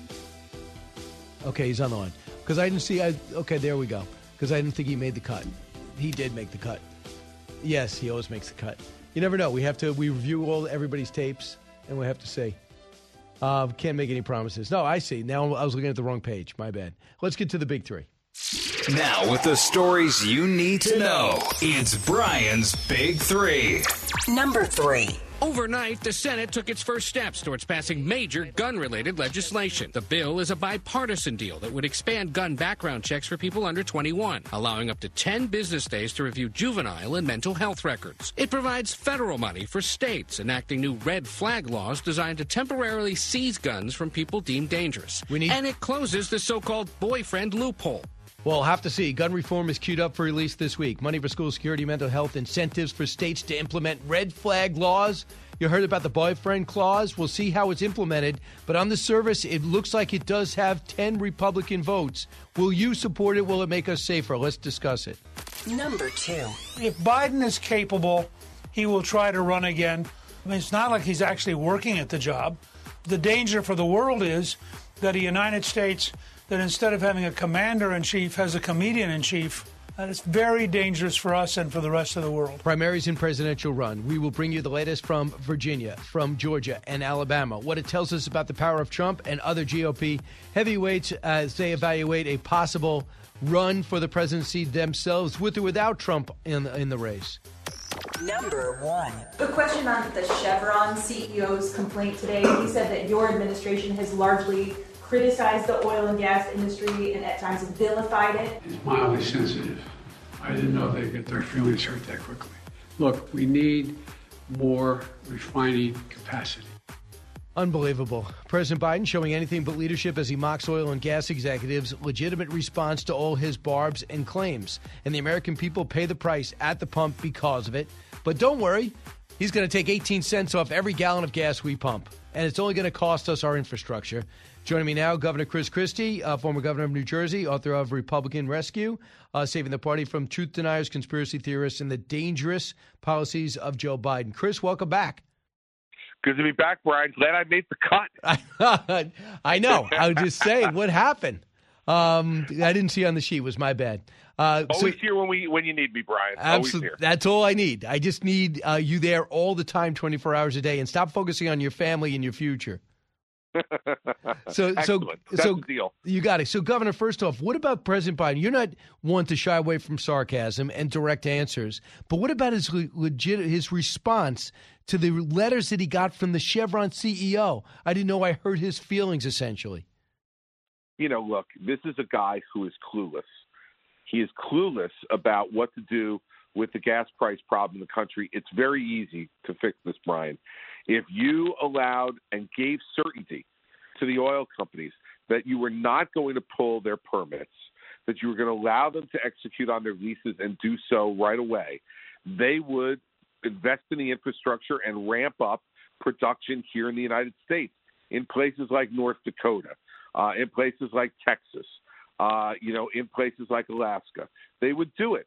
But the problem is, this administration has made it clear that they want to wage a war against fossil fuels in this country, um, and and the result of that war is us paying six dollars a gallon for gasoline. And I, I can just tell you that you know Joe Biden is strangling this industry. He's doing it on purpose because he is paying homage to the far left wing of his party and the radical environmentalists who think somehow uh, we're going to be able to, uh, you know, get ourselves out of this problem uh, with electric cars and solar energy, um, and that's not going to happen. Well, it isn't. Uh, but you know, I remember, you know, it wasn't too long ago when the Tea Party sprung up after the first two years of Barack Obama, and it was because of his apology tour, and it was because of his uh, uh, Obamacare, and that was pretty substantial. The overturn in the election, I think he lost 63 seats and should have lost the Senate too. This seems bigger right? This seems this seems much bigger uh, a problem for Democrats. Am I right? I, I think you are right. I think what you were going to see here is all across the country, um, folks of every economic level are being impacted by what's happening. The incredible increase in prices all across the board um, in everything. It's not just gas. And he tries to focus it as being just on gas, but we know going to the supermarket is significantly more expensive than it used to be. And everything else that you want to try to buy in this country is significantly more. And we also now see interest rates going up because, and that's going to cause a recession in this country. So people are worried about whether they're going to still be employed. They're worried about whether they're still going to have the ability to make money. That's going to make them spend even less money than they would. And the little bit that they are willing to spend, they're putting it in their gas tank. Um, and, and this president sits around and tries to blame that on Vladimir Putin. Um, you know, the person to blame is Joe Biden. His radical spending caused this inflation, and that inflation is now forcing the Fed to raise interest rates, and those higher interest rates gonna, are going to cause a recession. I spent yesterday in Virginia with Governor Youngkin, just did a day in the life, like I've done with uh, DeSantis, Tim Scott, and others, just to see what an average day is like, and also they're looked at as uh, substantial, cat, you know, substantial stars uh, on the political landscape. And the one thing is pretty clear: in a purple state like Virginia, they get the sense that every seat is in play. When you look at New York, and you ran the uh, the RGA you really didn't go get behind Rob Astorino, who had no shot against Governor Cuomo. Plus, in my belief, is that you kind of got along with you and Governor Cuomo kind of got along. Do you think it's different now when you look at Hochul and you look at uh, Zeldin, uh, who seems to be the front runner on the right in New York? Look, I think that what we're seeing now in in 2022 may be a repeat of 2010, um, and and that was the Obama year that you talked about before 63 seats. We did well in 2014, but we didn't do nearly as well as they did in 2010. And and I and in 2010, um, you know, Cuomo won in New York in 2010, um, but that state could have very well been put in play. People don't know Kathy Hochul in New York. They don't have a history with Kathy Hochul in New York. And we're going to have to see who wins that primary in New York still, uh, the Republican primary for governor. Certainly, Zeldin appears to be the front runner.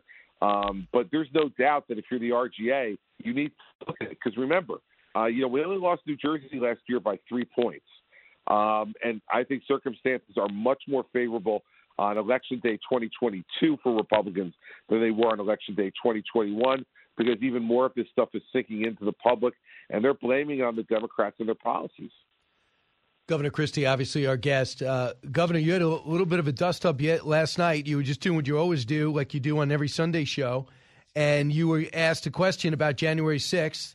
And David Muir is the anchor, and he. Uh, this is how the exchange went. Cut seventeen. This goes all the way back to 2000 with George W. Bush, when you had supporters of Al Gore who, even after Vice President Gore conceded the election and certified it himself um, as the president of the Senate, refused to accept George W. Bush as legitimate. You've had Hillary Clinton say that she still doesn't accept the 2016 election results as legitimate. This is a very dangerous thing in this country, which was brought to a new level in 2020. But I do Donald have to, I have to interrupt right there campaign. because you also know, Governor, Al Gore stood before the nation and actually conceded uh, and did something very different Oh, from I what said we've that, David. witnessed. Yeah, and I just don't want our audience to think that I'm not aware that there isn't a, a real equivalency here when you have a, a former president who is sowing the uh, the seeds of doubt.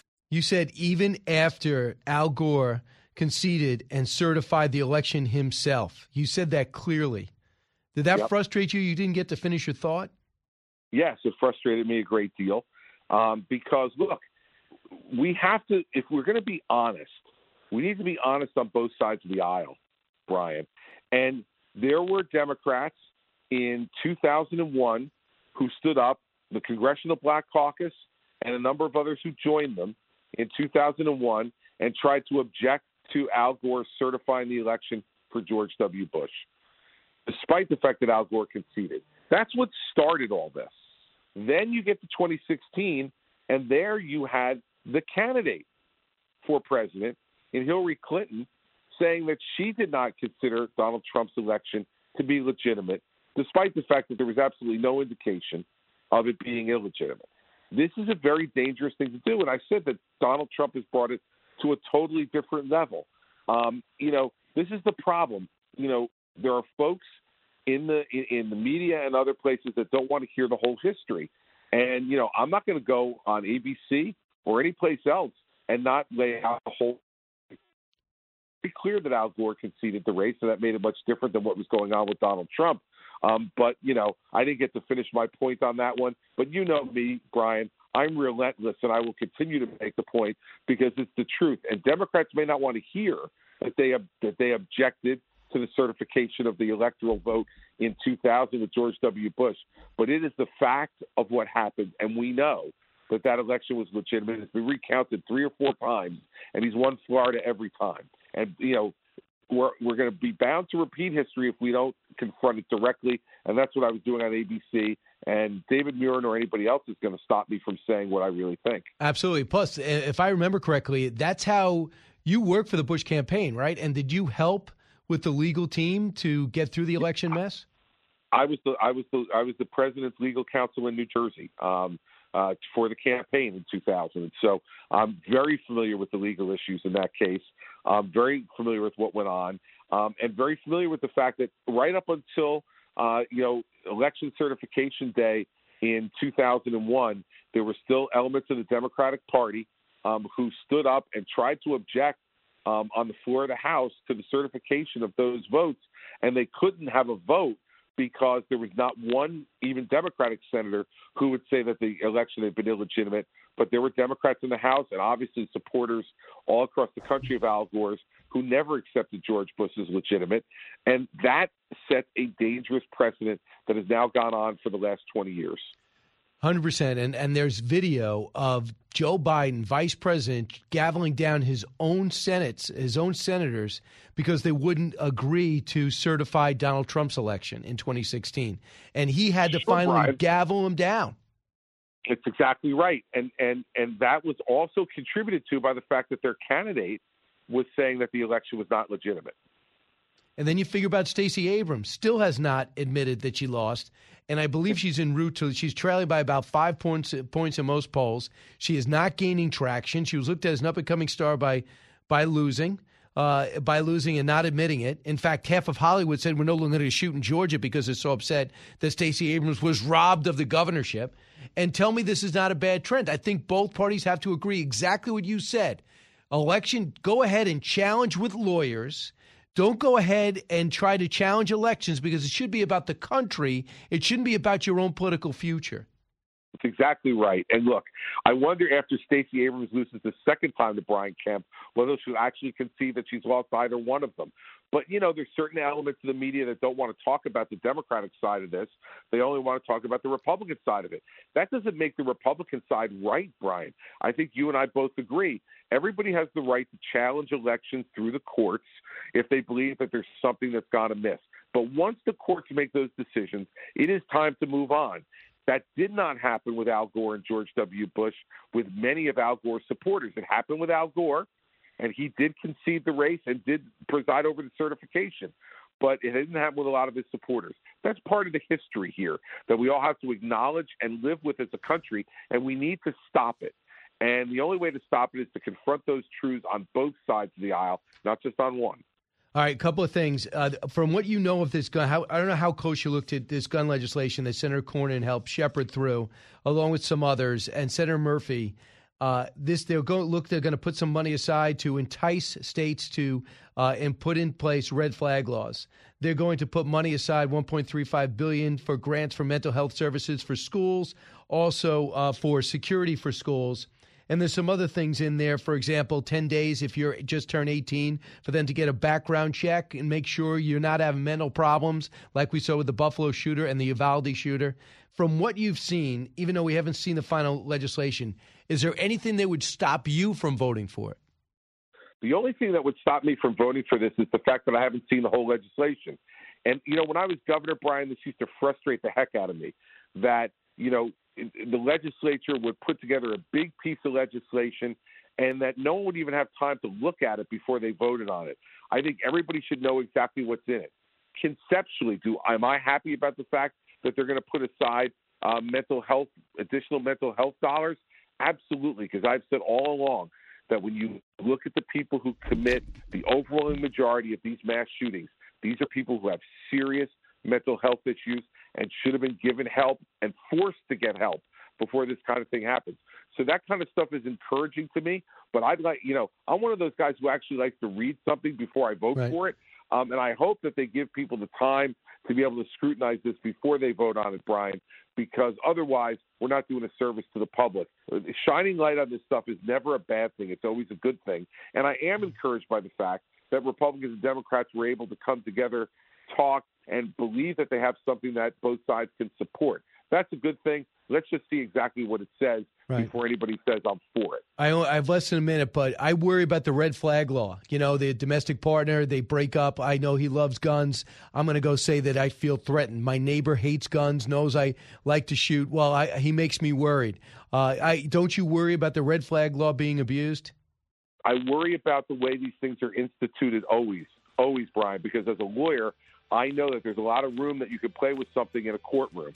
And so there's got to be some very specific language if they're going to do this that restricts the kind of people who can raise these issues and also takes into account any biases they may have, either personal or political. But that's why Governor Christie made the cut. He answers the question, and I let him finish his answer, unlike ABC. Although 77 WABC we like.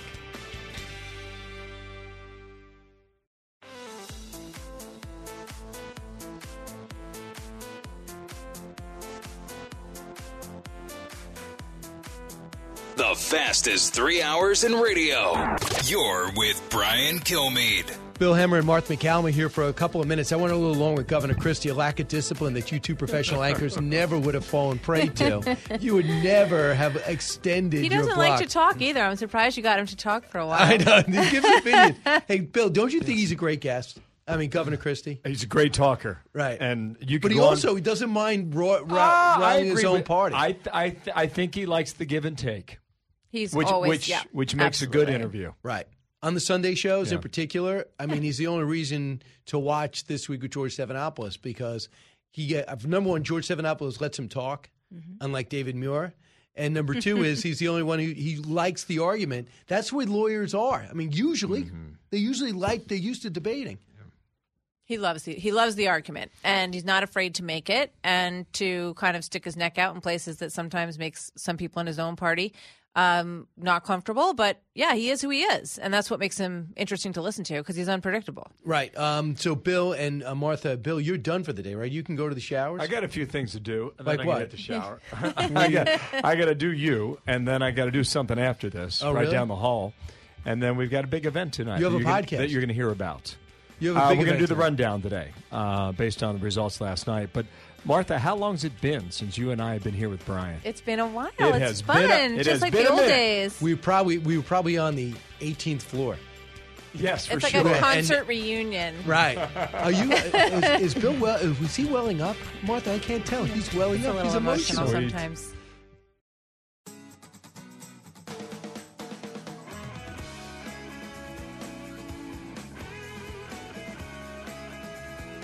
The talk show that's getting you talking. You're with Brian Kilmeade. This goes all the way back to 2000 with George W. Bush, when you had supporters of Al Gore who, even after Vice President Gore conceded the election and certified it himself um, as the president of the Senate, refused to accept George W. Bush as legitimate. You've had Hillary Clinton say that she still doesn't accept the 2016 election results as legitimate. This is a very dangerous thing in this country, which was brought to a new level in 2020 But I do have Donald to, I have to interrupt right there because you also know, Governor, Al Gore stood before the nation and actually conceded uh, and did something very different Oh, from what we've that, David. witnessed. Yeah, and I just don't want our audience to think that I'm not aware that there isn't a, a real equivalency here when you have a, a former president who is sowing the uh, the seeds of doubt. So David Muir was totally wrong. If you go back in the text, he said Al Gore certified the election, and still himself, and still there were people that wouldn't accept it as, and they said he was illegitimate for the next four years because he worked for George Bush back then, and George Bush won. We all heard. Uh, by the way, Bill Hemmer, Martha MacCallum here. We all heard that George Bush was an illegitimate president, right? If they count, uh, if they counted all of Florida, he would have lost, and if it wasn't Supreme Court justice gave it to him. But it turns out they did recount all of Florida, and he did win Florida, despite the fact that his brother uh, was governor. That's really when this challenging of elections started. Was that a valid point in your mind, Martha? Well, I, you know, I think you can point to a number of different instances, including Hillary Clinton, who for four years in 2016 called Donald Trump an illegitimate president. She said he knows he's illegitimate. He knows he is not in that office because he was legitimately elected. She said everyone knows and he knows that it was Russian intervention that put him in that office. The the the fact that this gets ignored by so many in the media that she repeatedly and you know and then layer on underneath that really because it was the basis of it the entire Russia collusion narrative hoax which was the biggest stain on the US press in my lifetime um, And they still keep their trophies and they get their promotions. Absolutely, absolutely. They they kept their Pulitzer prizes. Um, to, to not accept that that was one of the most poisonous ground seeping events that continued to put in people's minds that you know elections are sort of fungible. They're you know they're, they're not necessarily what they they appear to be. Was devastating, I think, to the process. It's interesting, you know, just watching these hearings. And Martha, you were anchoring the what was it, day four yesterday, or am I losing count? I think it was day, Day four. Yes. So we we have at least two more to go, right? We do. Uh, five and six at a Well, minimum. now they're saying they're going to extend them. They have new evidence and they'd like to keep going, Uh-huh. says Jamie Raskin today. Um, I, I, my guess is the viewership drops a little bit every time. Um, that notwithstanding, I, I thought yesterday was sort of powerful. You know, he, hearing from the African American woman from Atlanta and Fulton County who who said her life was turned upside down, and her, her mom on that deposition tape. That, that's pretty powerful stuff. I think what they've done is they packaged it well. But I've never known politicians to read off a teleprompter. Mm-hmm. And that's what they're doing for two hours. So they're, they're getting what they want. I still wish, though, we had the opportunity to hear a, a counter opinion because I think it would make it even more interesting than what they've expressed so far. And if we could get some of these questions about security, what were you told? What did you do? What did you not do? What requests came in? Uh, what came before your desk? What, what never reached you? I think that's vital to the future security of Washington, D.C. Absolutely, and that would be something that you would think Republicans would bring up, and they'll bring up too. I watch other channels too uh, to see how who's covering what and what have you. And what they're saying is they do have a Republican opinion. It's Adam Kinzinger and Liz Cheney, but they're not playing the role of Republicans. Liz Cheney is is more aggressive than Adam Schiff. Adam Schiff should not be on that panel. He's lost all credibility. Why are people mm-hmm. pretending that he should be taken seriously? He is beyond me. Why we get why does that guy still have a job? Well, it's up to the people of California, but he should not be on that panel, which is why he didn't lead the second impeachment. I thought so. He's still asking questions. But what you're doing is, see, uh, Bill, you brought up the best point. They're producing a TV show. That's why it's on prompter. Okay, it's a point of view. That you know, I can watch in the E channel and I could find out what the E channel thought about this. I am watching what Democrats thought happened that day. A lot of it is fact, and it is true. Many Trump people thought that Donald Trump was out of his uh, was not um, basing any of his legal offense on fact. We know that uh, the Rudy Giuliani team uh, totally let us down. He had no proof to almost anything he was saying. And when I say us, I mean the American people. But the question is better of if you have a trusted lawyer that tells you you've been robbed in six different states by in the multiple counties, and I will prove it to you, you might go, "Yeah, I believe Rudy." Why don't you believe Rudy? Uh, guys, so you never heard that counter argument of people going, you know, the President of the United States really trusts Rudy Giuliani more than anybody else. And now we find out that Ivanka was telling that documentarian that the president, my dad, has every right to fight in December to keep fighting. So Ivanka had was said one little edit. She said, um, "We we lost." But in December, she's telling a documentarian that I want my dad to keep fighting. Okay, so Ivanka says keep fighting. Rudy says keep fighting. Mark Meadows says keep fighting. The attorney general says stop fighting. His A team of Trump lawyers say stop fighting. And Donald Trump has problems losing. That's how he ended up in this spot. I can't excuse his behavior, though. Uh, Let, me just a couple of points on that. With regard to Ivanka, I think that story is being misrepresented because both of those things can be true. She can have said to her father, "Yes, she what she what I believe she said, and I'm paraphrasing a bit, is you should exhaust all legal avenues to see if you are correct about this, to see if there was uh, any election fraud, right?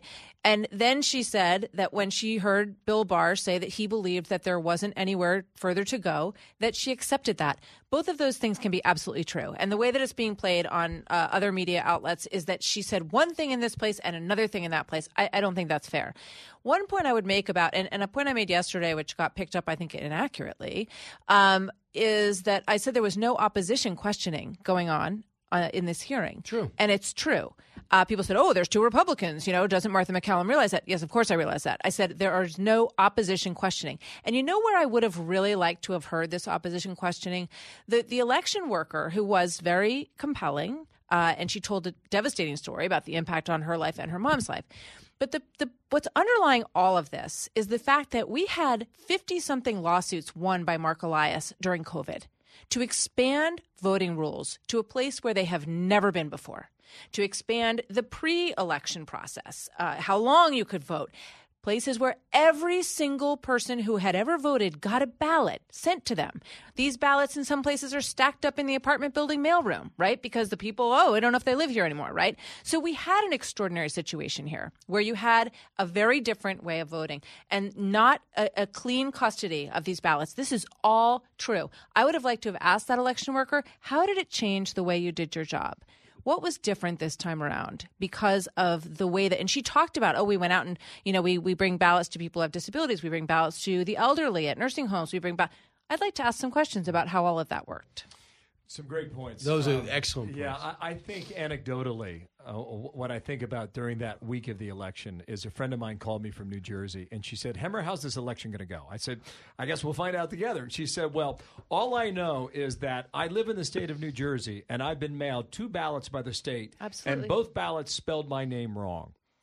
And I would go on with my answer, and she go, "All, all I know is that I live in the state of New Jersey. They sent me two ballots, and both ballots spelled my name wrong. And so I, I mean, there's just one case, one example, one house in the state of New Jersey, a state that may not have mattered. Quickly uh, on the Liz Cheney point, I've been tracking these ten Republicans who voted for impeachment. I, they may all be out of office come January of 2023 two or three are still fighting for the possibility of, of keeping their job, uh, but there's a real good chance if they don't succeed, um, all ten you could go 0 for 10 by the time Congress convenes in January. Right, and some of it's self-inflicted. They, they retire, and Liz Cheney Many obviously is going to get blown out in the primary. Martha, to your point, my whole thing is Donald Trump is absolutely right to doubt because of these new election rules that we got a, a correct result. But what you do in life, and I don't think I'm arguing with you here, is say I have real problems with what's going on with these mail-in ballots and these anecdotal stories. So I put my legal team on it. They're going to be looking at it over the next month. But in the meantime, President Biden, I'm going to Vice President Biden, I'm going to invite you to the White House. I'm going to tour you around because um, I'm going to get to the bottom of this. And if not, I'll see you in four years and we'll do this again. If he had done that, his approval rate would be about 70% right now because almost everything that Donald Trump did during his election, during his presidency, is being undone, and we're all paying the price for it. I think that's absolutely true. I, I don't think that is in the nature of the former president. Uh, he's he's a fighter. I think he approached this situation not as you know sort of president of the United States, but as you know someone who wanted to win, like he always did in his business life. Right? There's always a way. There's always a legal battle. There's always a way. And I think that just you know from just from observing him over the years, um, my assessment is that that's he came to it from that place. And the biggest mistake and you know many people have said this is that they went down the dominion voting route right? They said that the machines weren't working right. And that i think was an avenue that obviously didn't bear any fruit. And that is why all of these people that we hear from during these hearings in Republican office across the country said, "Look, give me something. I, I supported you. I voted for you. Um, give me something to work with here. Send me lists of dead voters. Right? Give me something." Mm-hmm. and they Rudy- they couldn't get anything, and we all tried too as reporters and anchors. Um, And you know, nothing was please, coming yeah, back. please, like Rudy's office, please send us what you're talking about. Um, I'd be happy to look at the evidence, and we got nothing either. So um, that, that's very problematic. That's stunning, as I said yesterday. Lindsey. Graham wanted that too. Lindsey Graham said, "If you just show me 200 instead of, and I'll say that to Representative, the 20,000." Uh, but you can't. He goes, "You got it. You got it Monday." Listen, he never did. In hindsight, all we got were press conferences and words, right? And we, Right. we were given no evidence or facts. And But like you Mar- said yesterday, theories, but not evidence. Correct. And I, I think you're right about Ivanka. I mean, both can be true. You know, you, you want to fight until the very end. I, I would want to if I were in that same position. Let me exhaust the legal avenues. But when you've you got no proof, you've got to call it a day. Brian, to your point, I, I think this is fine to look in the rearview mirror because you, you rightly mentioned a lot of people are paying for the policies that, that this administration has, mm-hmm. has brought. And th- this is their choice. This is their decision. Elections have consequences. What Trump could have done on January 19th, 19th? Yeah, I think 20th. Or even was yeah. January 5th, if you want to go that uh, early in the month. He could have called a press conference, put all of his policies on a board, and said, This is what we've done over the last four years. Now I'm going to leave. I'm going to Florida. I'm going to watch what the new administration does. And together we're going to see what they do with the policies that we've established for America. And I'm going to answer when I'm not happy with the decisions they make. and do what Teddy Roosevelt did, decide to come back. and he, it didn't work for him because he had to split his own party to do it. But this party would have been waiting for him. He would have they would have parted the Red Seas. Especially now. Yeah, right? But instead, he blew it. Yeah, and I think the best example is what's happened with this oil and gas. How many times did President Trump open up the doors of the White House and debate guns and major issues in front of everybody? He said, "Keep the cameras in here, and let's have the heads of you know heads of of uh, businesses come in. Let's figure this out." That's what he would do with oil and gas.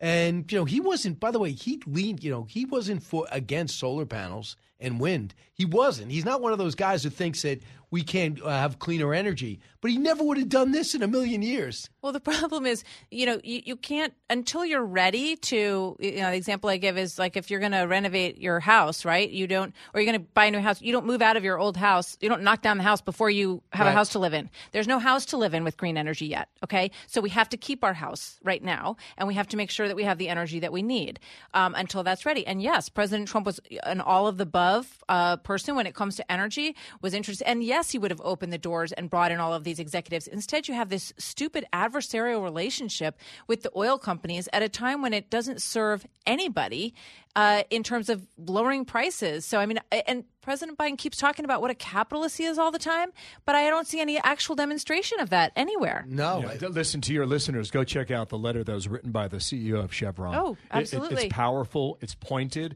and he concludes by saying the American people are hurting because of the decisions you're making. And, Biden said, I didn't know they were going to be so sensitive. Right. Uh, yeah. In fact, uh, be, before we go to break, I just want everyone to hear that. We won't play the whole thing, but we'll play some of it, Eric. Uh, that is cut number one. A question on the Chevron CEO's complaint today. He said that your administration has largely criticized the oil and gas industry and at times vilified it, and that the administration would need to take a change in approach in order to make progress on, on reducing energy prices and to increase supply. Do you have a reaction to that, sir? It's mildly sensitive. I didn't know they'd get their feelings hurt that quickly. So, I mean, how does that help? I mean, by the way, it's just a sober letter. It isn't like he's going against a political opponent. He thinks it's politics when it's oil and gas. But don't worry, we can save 18 cents a gallon. Mm. Um, but we're not going to have that revenue. Uh, when we come back, uh, Martha and Bill will tell us what they're doing later. Uh, Martha, will you tell us what's on your show, or are you going to hold out? Yeah, we have a good show coming up. But there used I to will. be this thing called more to know. Uh, Is there? Is there not I guess to we know? know. I don't feel I mean, like ba- I, I don't know everything day- quite uh, yet. I don't know back about in the you. day on floor 18, there was always more to know, Oh, Martha. I think Fox gonna be a Nation more to know. viewers will be will have more to know because we are a show on that that, that gives the public and the anchors what they want. Uh, Brian Kilmeade show back in a moment. Don't go anywhere. Brian Kilmeade will be right back.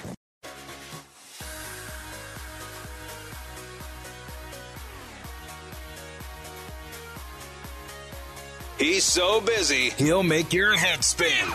It's Brian Kilmeade. Hi, my name is Johnny and I use he, him pronouns. Hi, and I'm Conchi, and I use she, her pronouns. And we're here to talk about pronouns. Using the right pronouns is a really simple way to affirm someone's identity. It is a signal of acceptance and respect. Do not pressure anybody into giving you their pronouns. Some people may be going through the process of discovery and they are not ready yet to tell you what their pronouns are, and that's okay. Instead of saying something like, hey guys, you can say, hey everyone, or hey team. Some names are very difficult to pronounce, but do you know what is very easy to pronounce? She, he, they. Unbelievable. That's West Point getting their getting their and the Naval Academy too. How unbelievable is that? Pete Oh, Hegseth was with us uh, uh, about an hour ago, and he said, "Listen, when I was leading a platoon in Iraq, and there was only, you know, uh, one thing out there, and that's that we were human beings. We had each other's back, and there were no colors. It was all it was all green, sickening, and we we bled red blood, and we were one." Yeah, I'll say one thing. You know, the whole thing when you go into the military, they give you a crew cut and they give you a uniform, and women wear their hair back because the whole point is to be a team, to blend in together. It's not about individualism. That goes somewhere else, not in the military. Let's uh, Martha. Who's going to be on your show? So I have today uh, Yesli Vega, who is the GOP Nice. nominee in Texas. A very interesting story. It comes right on the on the back of the Mayra Flores uh, election in that primary in Texas. So uh, Miss Vega is Virginia. That's going to be a really interesting conversation. Also, John Kennedy and Roland Gutierrez is with me. Um, he is, uh, you know, has been leading the charge on what happened in Uvalde, which we've been covering very closely, and we have some brand new developments today. All right, let's find out if there's more to know. The first time done by three together. let's do it. To know. Bill, start us off. First story. Uh, here we go. Buccaneers tight end Rob Gronkowski retires after winning four titles with longtime teammate Tom Brady in Tampa Bay and New England. His agent says another return is possible.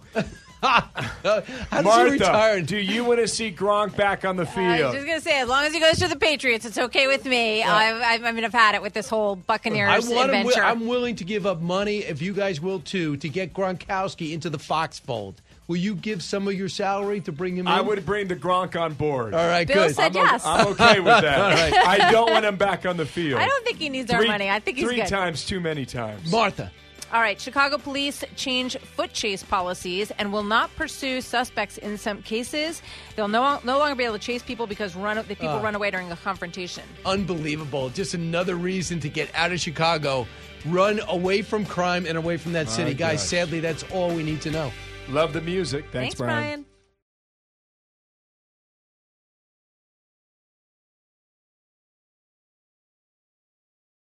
From the Fox News Podcasts Network. Subscribe and listen to the Trey Gowdy Podcast. Former federal prosecutor and four term U.S. Congressman from South Carolina brings you a one of a kind podcast. Subscribe and listen now by going to FoxNewsPodcasts.com.